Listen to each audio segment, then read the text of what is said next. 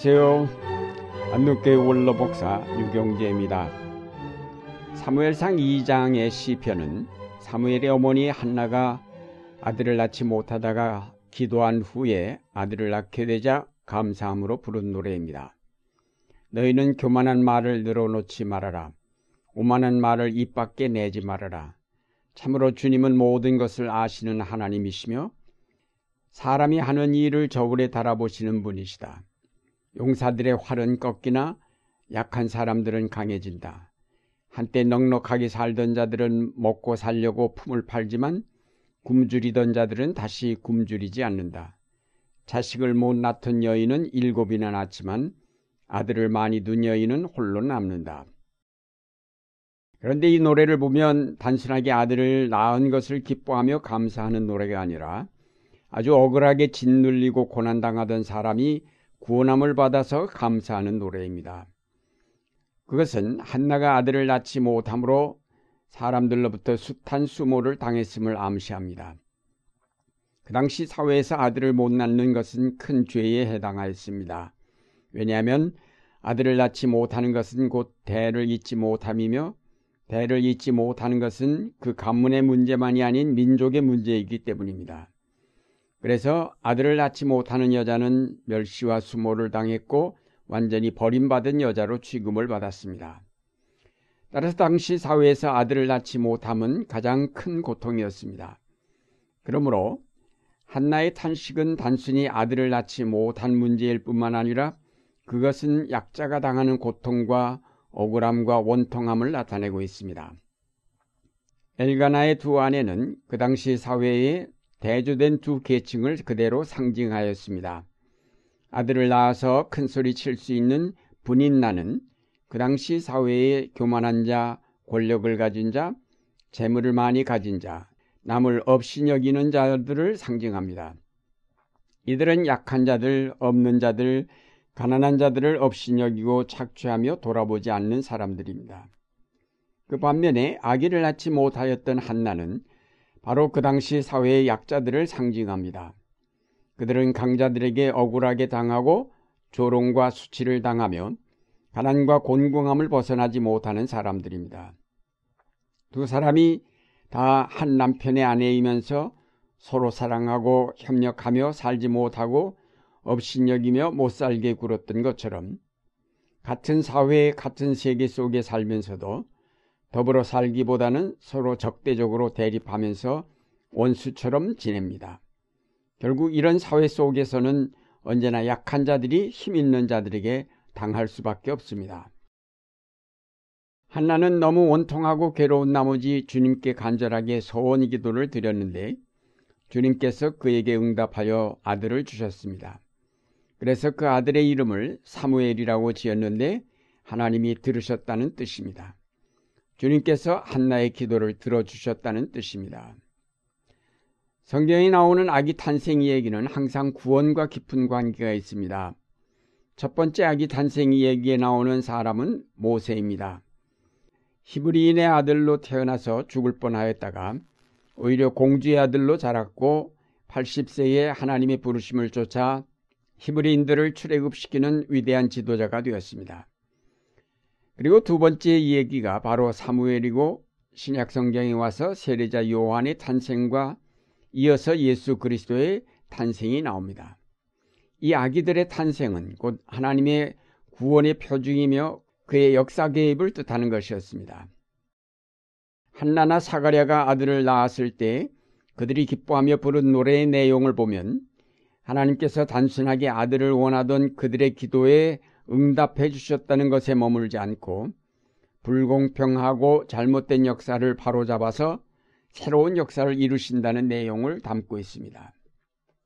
한나는 참으로 주님은 모든 것을 아시는 하나님이시며 사람이 하는 일을 저울에 달아보시는 분이라고 하였습니다. 이 땅에서 이루어지는 불평등하고 불의한 일들에 대하여 하나님께서 전혀 무관심하게 내버려 두시지 않고 사람이 하는 일을 저울에 달아보고 계신다는 것입니다. 저울에 달아보신다는 것은 심판을 뜻합니다. 주님께서 관심을 갖고 이 땅의 일들을 지켜보고 계시면서 강한 자의 불의를 심판하시고 약한 자를 구원하신다는 것입니다. 세례자 요한의 아버지 사가랴의 찬송에는 더욱 분명하게 그런 뜻이 나타나고 있습니다. 주 이스라엘의 하나님은 찬양받으실 분이시다. 그분은 당신의 백성을 돌보아 속량하시고 우리를 위하여 권능의 구원자를 당신의 종 다윗의 집에서 일으키셨다.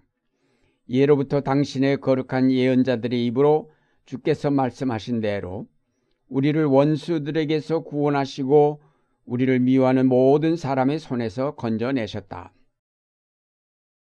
아들을 주셔서 참으로 감사합니다라고 기도한 것이 아니라 고난당하는 백성을 구원하시고 속량하시고 모든 사람의 손에서 건져내셨음을 감사하며 찬양하고 있습니다.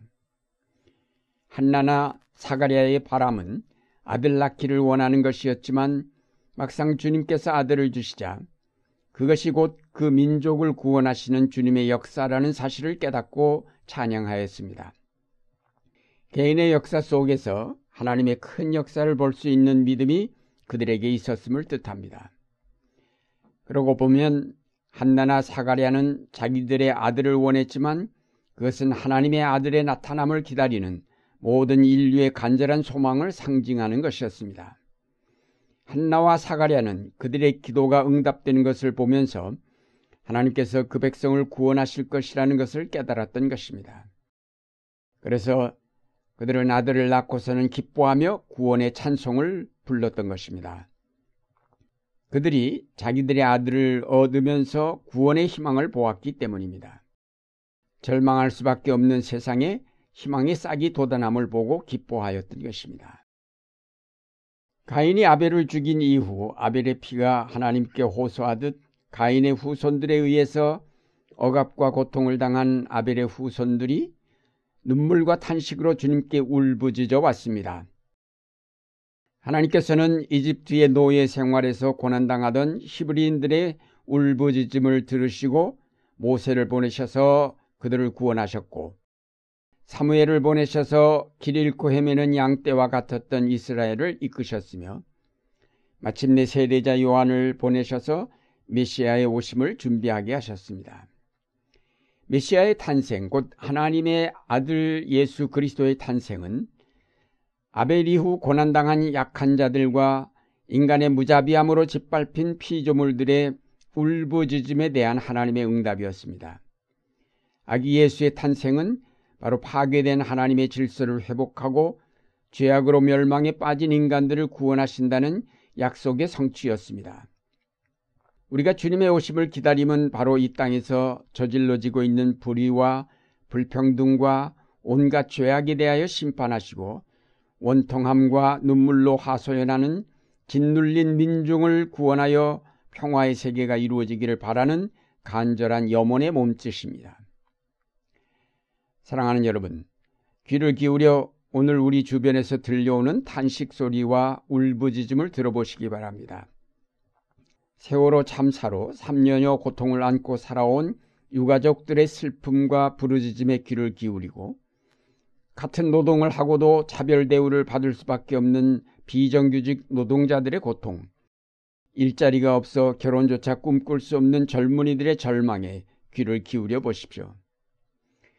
하나님께서는 그들의 부르짖음을 들으시고 모세를 보내셨으며 사무엘을 보내셨으며 요한을 보내셨고 마침내는 그의 아들을 보내셨습니다. 그리고 오늘 말할 수 없이 암울했던 정권 대신 새로운 정권이 출발한 것도 하나님께서 눌린 자들의 울부짖음에 응답하신 결과라 하겠습니다. 하나님은 이 땅의 모든 억울함과 원통함을 다 해결하실 것입니다. 불의한 자들을 심판하시고 모든 피조물이 더불어 평화롭게 살 수 있는 그의 나라를 완성하실 것입니다.